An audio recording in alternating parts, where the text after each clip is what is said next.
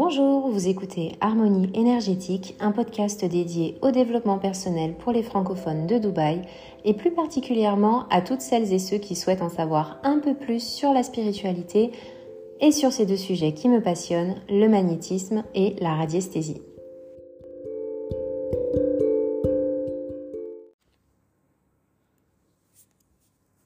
Dans ce neuvième épisode, je vous parlerai des expériences que j'ai vécues après avoir passé trois ans dans une maison pour le moins nocive. En quoi est-il important de vivre dans un lieu avec lequel on est en harmonie?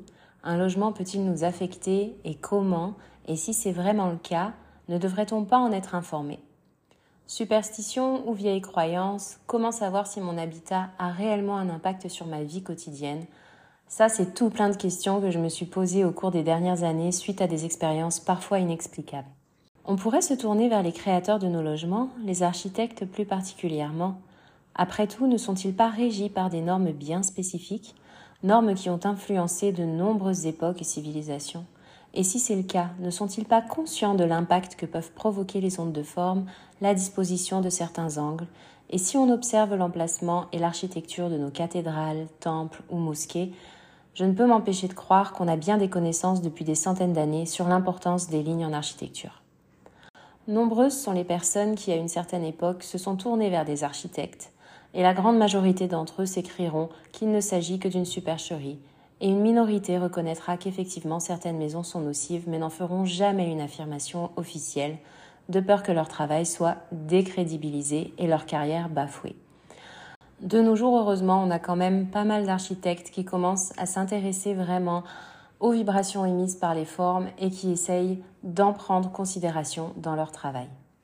On peut aussi se demander pourquoi on cherche de plus en plus à minimaliser nos logements, épurer nos espaces. Si l'encombrement d'objets peut nous nuire, alors on peut peut-être considérer que nos logements et environnements extérieurs jouent aussi un facteur important. Après avoir vécu dans une maison nocive pendant plus de trois ans et dans laquelle j'ai fait face à des expériences pour la plupart inexplicables, ayant pu aller jusqu'à affecter ma santé physique, émotionnelle, ma relation avec mon conjoint et bien d'autres aspects de ma vie, j'ai décidé de vous partager cette expérience en vous racontant cette anecdote qui a pour le moins changé ma vie. Suite à une mutation de mon mari, on doit s'installer dans une nouvelle région. Suite à une mutation de mon mari, on doit s'installer dans une nouvelle région. On cherche un logement rapidement et on choisit cette maison qui, par chance, est disponible juste à temps et se trouve à proximité de son travail. Le coût du loyer est plutôt bas pour la taille de celle-ci et on va pas chipoter, l'important c'est de pouvoir nous loger rapidement et c'est ce qu'on a fait. Au bout de quelques semaines, on rencontre des problèmes de plomberie, de canalisation, des inondations et c'est pas toujours facile d'en identifier la cause. On a aussi eu des soucis d'infiltration, heureusement qu'il pleuvait pas souvent à cet endroit. Jusque-là, on s'est dit que les problèmes justifiaient aussi le coût du loyer. Les choses ont commencé à se corser six mois après, lorsque je suis tombée enceinte.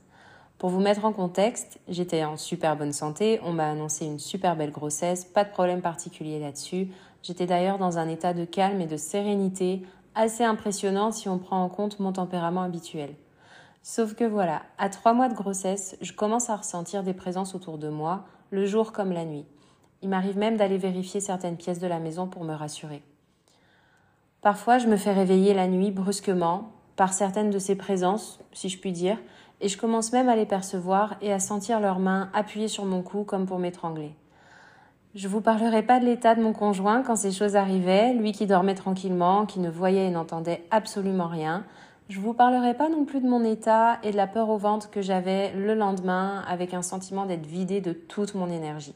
Le lendemain de ces expériences, euh, je me sentais vraiment très très fatiguée et c'était tellement lourd parfois que je préférais même passer la journée dans mon lit. S'en sont suivis des bruits en plein jour, des claquements de portes inexpliqués, parfois des bruits de pas autour de mon lit et il m'est arrivé aussi de sentir quelqu'un qui soufflait dans mon cou. Cette période-là, elle est devenue assez dure à vivre pour moi parce que j'avais déjà personne à qui en parler autour de moi et comme j'étais enceinte, le peu de personnes à qui j'en parlais mettaient souvent ça sur le compte des chamboulements, des hormones, bref, des choses que je finissais par croire aussi moi-même. Donc chaque fois qu'un épisode étrange se produit, je prends l'habitude de mettre ça de côté et de l'ignorer pour passer à autre chose, parce que je commence à croire au fond de moi que je suis la seule à être affectée. Je tiens à préciser qu'un lieu peut être nocif, mais pas de la même manière pour tout le monde.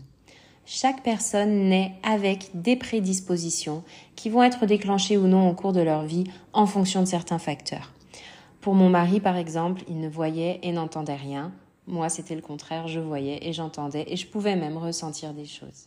Quelques mois plus tard, mon fils vient au monde et le ressenti de ses présences ne diminue pas. En grandissant, je vois que le comportement de mon petit garçon change parfois brutalement pendant qu'il joue, qu'il se met à hurler d'un coup et pointe du doigt un coin du salon et qu'il a l'air terrorisé et là vraiment je comprends pas du tout ce qui se passe. Il arrive aussi plusieurs fois que, en rentrant de la crèche, en voyant la maison et en voyant que j'allais me garer devant la maison, qu'il se mette à pleurer, à crier, en me disant non maman, non maison, non maison. Il voulait vraiment pas rentrer euh, à l'intérieur et je m'inquiétais vraiment de de ce qu'il pouvait ressentir euh, aussi.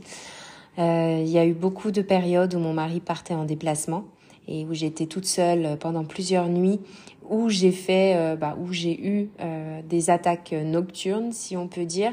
Et c'était même impossible de me rendormir après. J'avais vraiment l'impression que que quelque chose allait arriver, que et de pas me sentir du tout en sécurité en fait dans cette maison.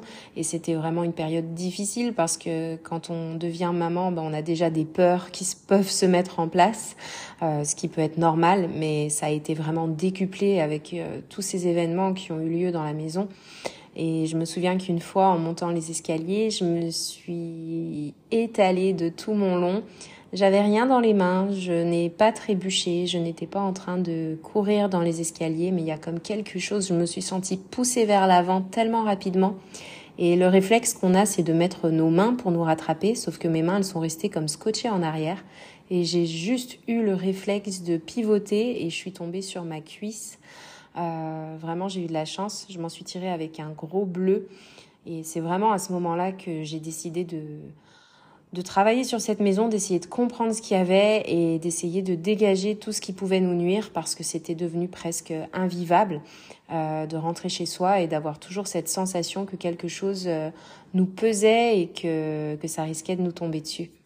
C'était vraiment à partir de ce moment-là que j'ai décidé de prendre les choses en main et de parler de plus en plus autour de moi de ce qui se passait quitte à passer à la limite pour une folle, et j'ai commencé à lire, à apprendre et à discuter avec des gens dans le domaine de la spiritualité, de l'énergétique, et à faire des recherches aussi sur les lieux où on avait construit la maison.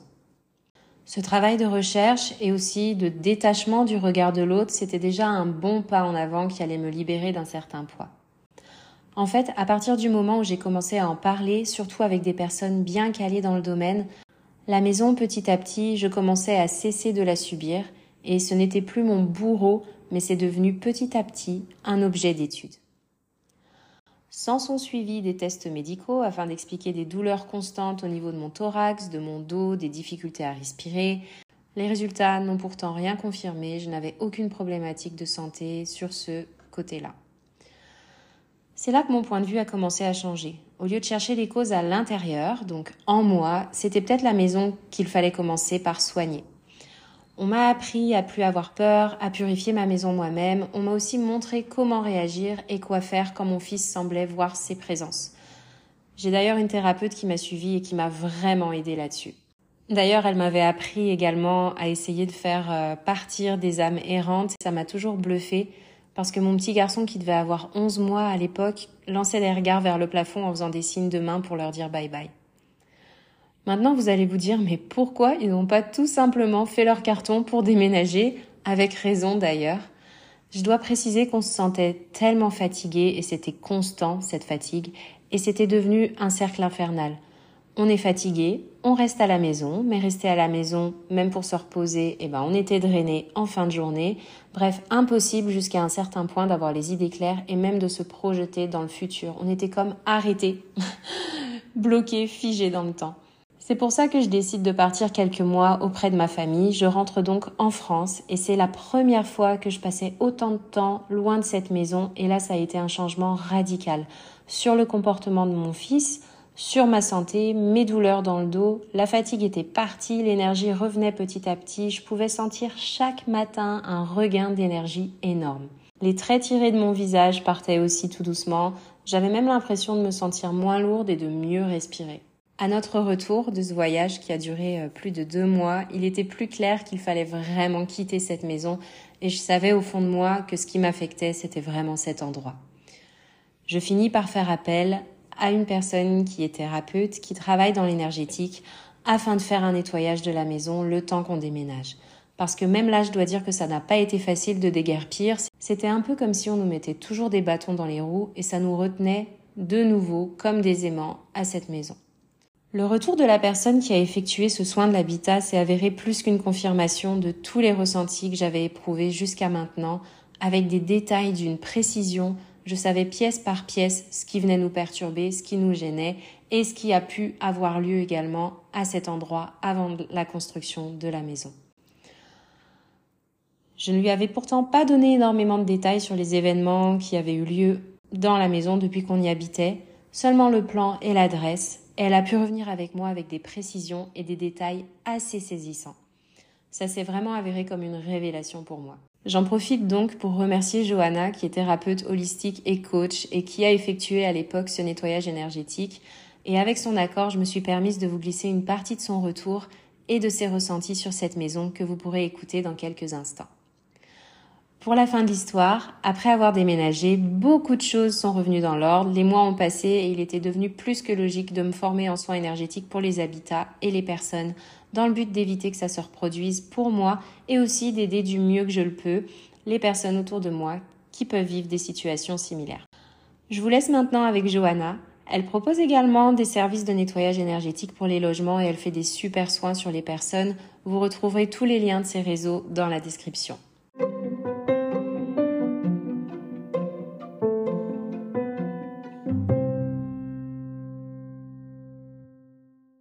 J'ai attaqué le nettoyage de la maison. Je te fais dans le même euh, vocal, j'espère que ça posera pas euh, problème pour toi.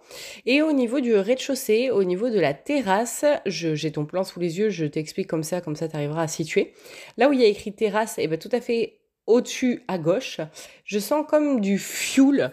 Euh, alors je sais pas si c'est réellement du fuel ou si c'est au niveau énergétique que c'est lourd, mais on dirait vraiment un puits.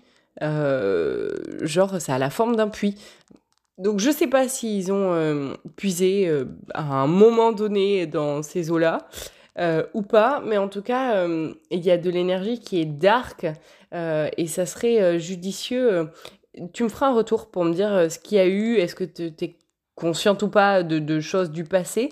moi j'ai mis une protection pour pas que ça vienne entacher la maison, mais ça serait bien en fonction de ce que c'est de pouvoir s'adapter. Donc si tu arrives à avoir une réponse, ça serait judicieux.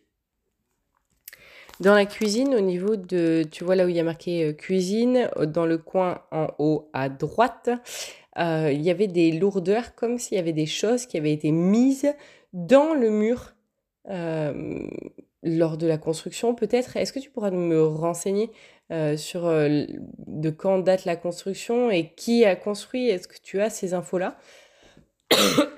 Pardon. Ça serait intéressant de savoir parce que j'ai l'impression qu'il y a une sorte de ouais de, de lourdeur de tu vois bon je vais pas te faire flipper mais il fut un temps post post guerre il savait plus où mettre les morts il les emmurait euh, alors, je suis pas du tout en train de te dire qu'il y a ça dans ton mur, euh, mais il y a des choses qui sont assez lourdes énergétiquement que je peux pas sortir du mur. Euh, d'ores et déjà, je pourrais te dire Ouais, moi je vendrais cette maison. Je la garderai pas euh, parce que euh, ne serait-ce qu'avec le, le sort de fuel qu'il y a en extérieur et euh, les choses qu'il y a dans la maison qui vont demander en fait des aménagements de votre part pour que ça ait plus d'impact au niveau énergétique. Si vous n'y êtes pas attaché et que vous pouvez la vendre facilement, partir et racheter un truc autre, oui, moi je le ferai, vraiment. Je me prendrai pas la tête avec ça à l'étage 1, au niveau du balcon 3, pile au niveau du chiffre 3. Euh, c'était vraiment lourd. Il y a comme une sorte de tige en métal qui traverse. Euh, au niveau énergétique, je te parle. Euh, je, pareil, j'arrive pas à l'enlever. c'est quelque chose qui est super lourd et qui est ancré dans la terre. En fait, je sais pas ce qu'il y a eu sur ces sols avant, mais j'ai l'impression que c'était potentiellement, tu sais, euh, un sol de, de rite ou de... Il y a des choses qui s'y sont passées qui font que c'est lourd. et que ben moi il y a des trucs que je peux pas enlever. Ça a été mis en place il y a des milliers d'années et en fait je, je, suis personne pour pouvoir pour pouvoir enlever ça quoi. voilà. J'ai quand même j'ai quand même insisté. J'ai essayé d'enlever la, la, la, sorte de d'énorme paille là dans le balcon. Euh, et quand j'ai réussi à la faire bouger, euh, il y a quelqu'un qui m'a dit réfléchis bien à ce qu'il y a dessous avant. Et en fait, je suis allée voir et je crois que c'est mieux qu'il y ait la paille. Euh, il y avait du très très lourd dans le sol. Je sais pas où t'es aux Émirats. Je, je, suis preneuse de l'info si jamais. Et, euh, et, du coup, ça serait, euh, intéressant de, de, savoir, de chercher ce qu'il y a pu avoir euh, sur ces sols-là. Dans la chambre 1, il y avait de la difficulté à sortir les énergies au niveau de là où il y a marqué chambre 1. comme si c'était une emprise de l'extérieur, tu vois. Et dans la chambre 2, il y avait une sensation d'oppression au niveau de la gorge, comme s'il y avait de la difficulté à respirer. Euh, je ne sais pas si, euh, par exemple, euh, il n'y aurait pas eu des personnes lors de la construction de, de cet immeuble, ou enfin, je sais pas si c'est un, un, immeuble ou une maison, mais qu'il n'y aurait pas des personnes qui aient eu du mal à respirer lors du chantier, ou tu vois, je ne sais pas, mais en tout cas, il y a beaucoup de, de lourdeur et elle est, même moi, alors que je suis juste en nettoyage, je sens de la difficulté à respirer, vraiment. Alors tu me diras si toi aussi tu, sens ça euh, en y vivant, mais euh, ça serait pas très étonnant. Au niveau de l'étage 2 et du grenier, euh, pareil, il y avait des lourdeurs et ça venait plus du haut cette fois. Donc pareil, j'ai tout nettoyé, tout structuré. ça devrait tenir quelques temps quand même, mais sur le long terme, comme je te l'ai dit, moi, si, si vraiment c'est la maison de vos rêves, si vous pouvez pas partir et tout, gardez-la. Il y a des trucs à mettre en place pour pouvoir euh, euh, être mieux dans le quotidien, des nettoyages réguliers, euh, des petits, des sortes de miroirs pour refaire circuler l'énergie en fonction des couleurs, de plein de choses. Il y a des choses feng shui et tout à mettre en place, tu vois. mais si vous n'y êtes pas attaché, moi, à votre place, je me prendrai pas la tête, je la revendrai, j'en trouverai une qui vous convienne mieux énergétiquement parlant. Voilà. Eh ben écoute, euh, je te souhaite une bonne journée et puis euh, à très bientôt.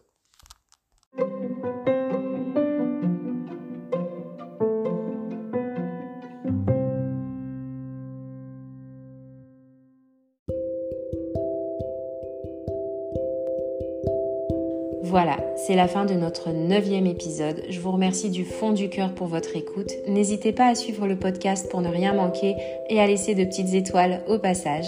Vos avis sont vraiment vraiment importants pour l'évolution et l'amélioration de mon travail. Je vous dis à mercredi prochain. En attendant, prenez soin de vous.